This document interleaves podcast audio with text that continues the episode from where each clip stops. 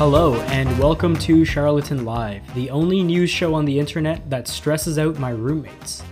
The date is September 30th, 2022.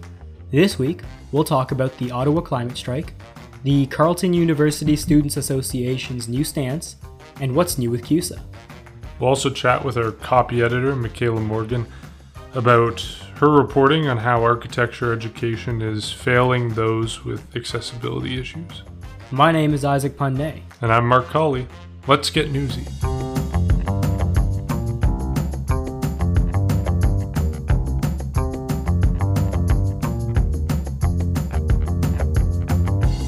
You destroy the plant life.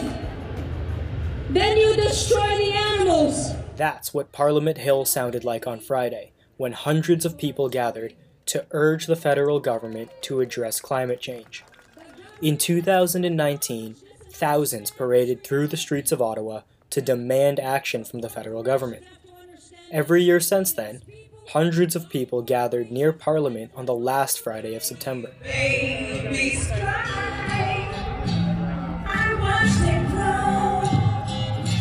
Protesters urged the Canadian government to help keep global warming to 1.5 degrees Celsius above pre industrial levels.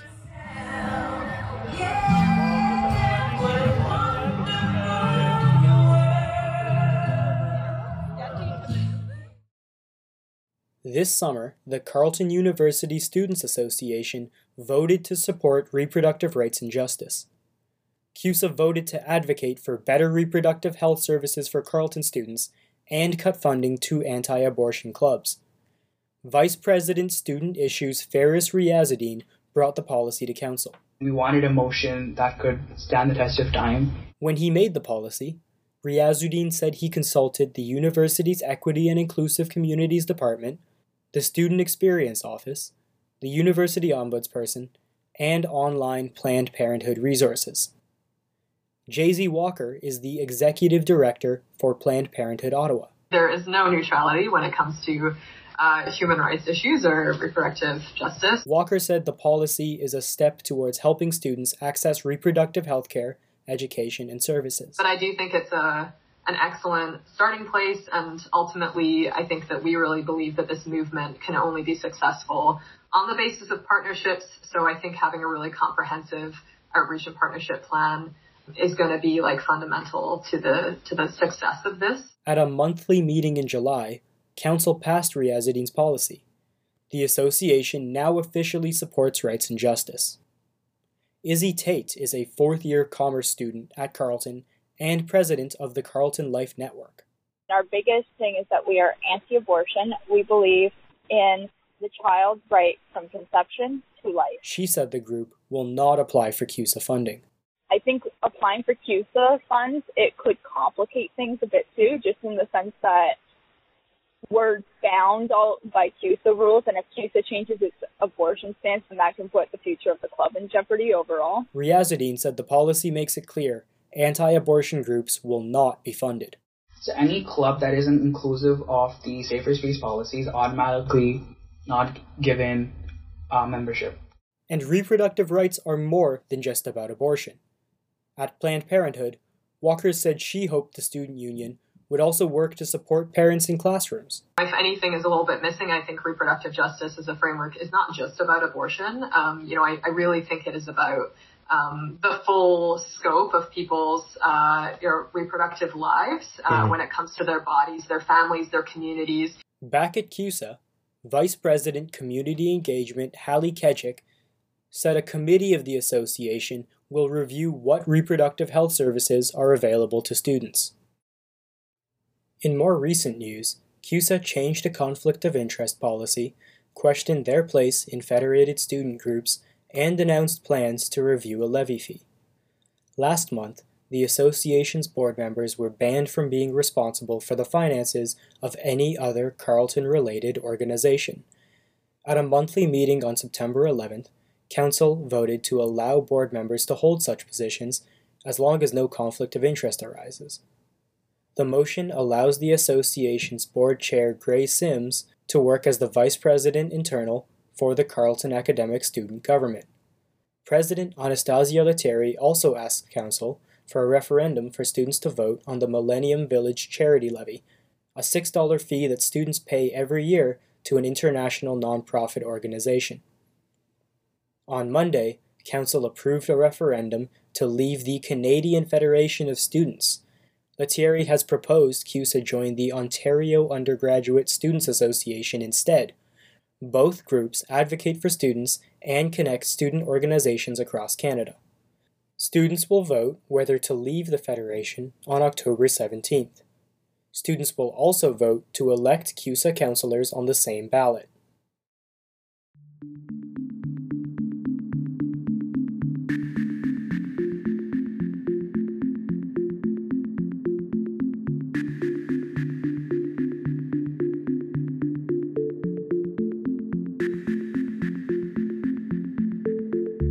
Joined now by Michaela Morgan, copy editor for The Charlatan, and she's the author of a recent article on accessibility issues in Canada, which you can read now in the features section on charlatan.ca. Michaela, thanks for joining us. Yeah, thanks for having me. Uh, you reported that accessibility advocates said construction companies and architects are ignoring the needs of people with disabilities. Why is this such a big issue?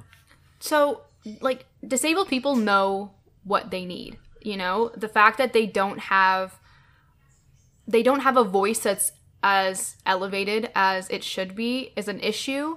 Um, they know what they need, they know what they want, and if we're not listening to them, we can't um, properly incorporate, you know, universal and accessible design into like our built environment and that's a major major problem and if we're not going to take them seriously and we're not going to give them a seat at that table then we're not doing our part. Like architects and construction companies aren't doing their part to make the built environment accessible, which is a part of our legislature. It's a part of the law.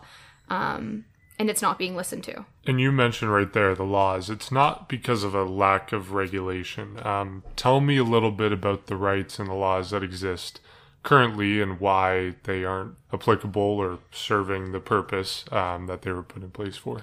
Yeah, so like one of the major ones obviously is AODA, which was implemented in like 2019, and basically it said that it wanted to make Ontario um, specifically fully accessible to everybody um, by like 20, 2025. And you know, recently a review um, of that by the former Lieutenant Governor of Ontario um, came out, and he basically said that um, we were nowhere near that goal you know, Ontario was nowhere near being fully accessible by 2025, and I think a lot of people can see that physically um, in the built environment.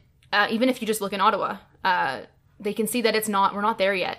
And so there's legislature that's come out since then that's calling for another 20 years of being fully accessible by like 2040. And it's like, okay, well, you couldn't do it the first time, so why would we think that you can do it again? And, you know, the rights for disabled people is protected in the Canadian Charter of Rights and Freedoms. Only like I mentioned this in the article, only like 24% of countries in the world have the rights for people with disabilities protected in like their constitution.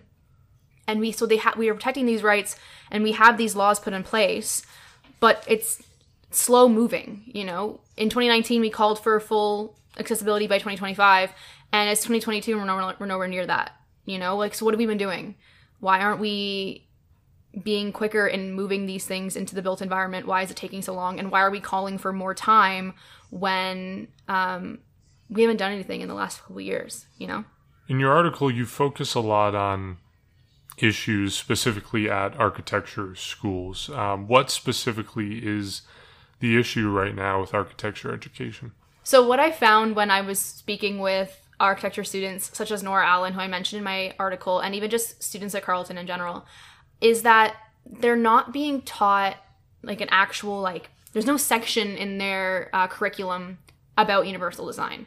Um, it's they're being taught what what nora allen says as tips and tricks um, for universal design. So that there needs to be a wheelchair accessible stall in bathrooms or that there needs to be ramps um, beside stairs uh, that kind of stuff and it's all about physical disabilities there's no real consideration for people who have um, even more like I want to say invisible disability, so people who um, are blind, people who are deaf, you know, do we have the proper alarm systems put in place for them? Do we have the proper railings? Like they can't just drop off into nowhere, um, that sort of stuff.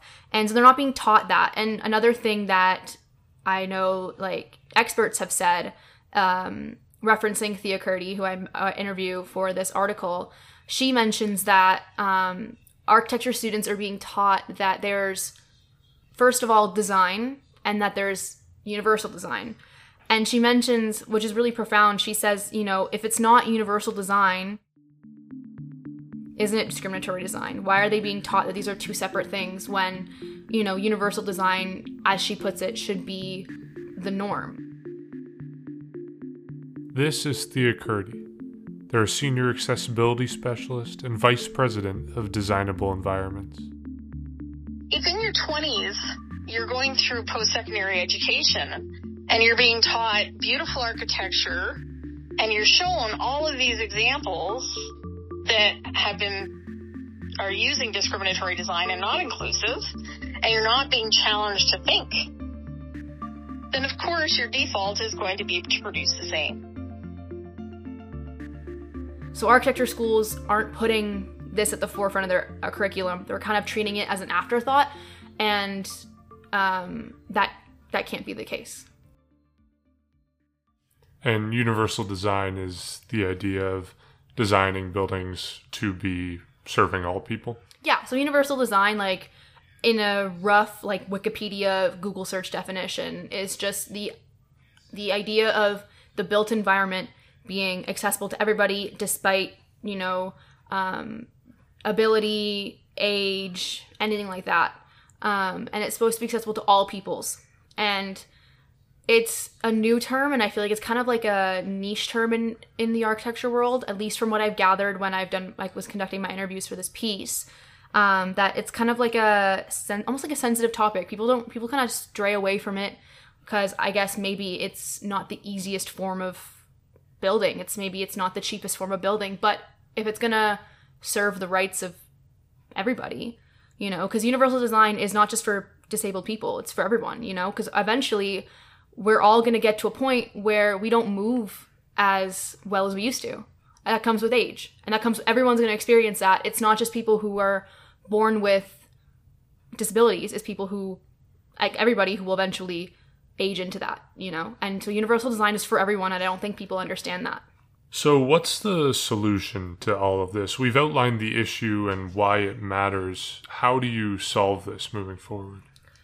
that's like a it's a very big question you know there's no like one way to solve a problem as big as this because it's a it's a huge problem and it it you know envelops so many people around the world like so much of the canadian population identifies as having a disability i believe um mahadeo sukhai one of the sources in this um, piece said that for i think for almost every individual who identifies as a black indigenous person of color or bipoc um, there is someone who identifies as having a disability. So it's a lot of people when you think about it. This is Mahadeo Sukhai. They're the research head and chief accessibility officer for the Canadian National Institute for the Blind. Accessibility continues to be seen by everybody up and down as something that isn't relevant to me 22.3% of people in Canada live with a disability. 22.3%. Person for person, that's roughly the same number of people in this country who identify as not being white. Right? So, so for every person who identifies as black, indigenous, and people of color, there's somebody in the country who also identifies as a disability. Right? That's a lot of people. That 22.3% is two people in every nine. That's not a small number. And yet we treat we treat disability as, as something that is is there for the precious few. The few who can't do it our way. And so the solution I think from what experts and advocates have been saying, or at least the ones that I've spoken to have been saying, is giving disabled people a spot at the table. You know, letting people letting disabled people into architecture programs, making it removing barriers for disabled people to get into these programs. You know, why aren't there more disabled architects? What's going on there? They like I said before, they know what they need. They know what's best for them. And if we're not listening to them, there's going to be no solution to this problem. We need to remove the barriers that allow them to get into these positions, um, raise their voices up and hear them and listen to them, and um, not only just listen to them, but actively implement what they're telling us, what they're telling architects, what they're telling construction companies, what they're telling, you know, law and legislature, um, what needs to happen, and actually actively moving to do that. Michaela, thanks for joining us. Thanks for having me.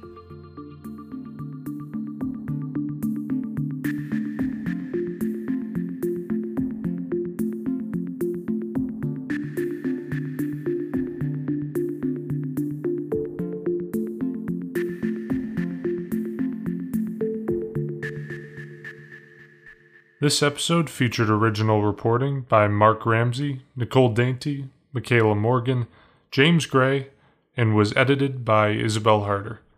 Production by Mark Colley and Isaac Phan Nay.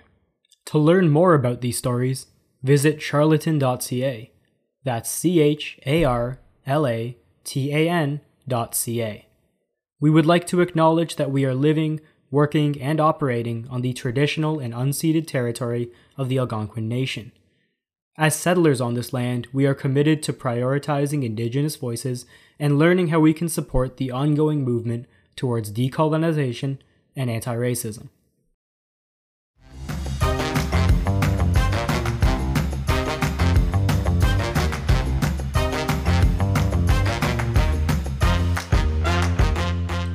Thanks for joining us for the Charlatan Live radio show.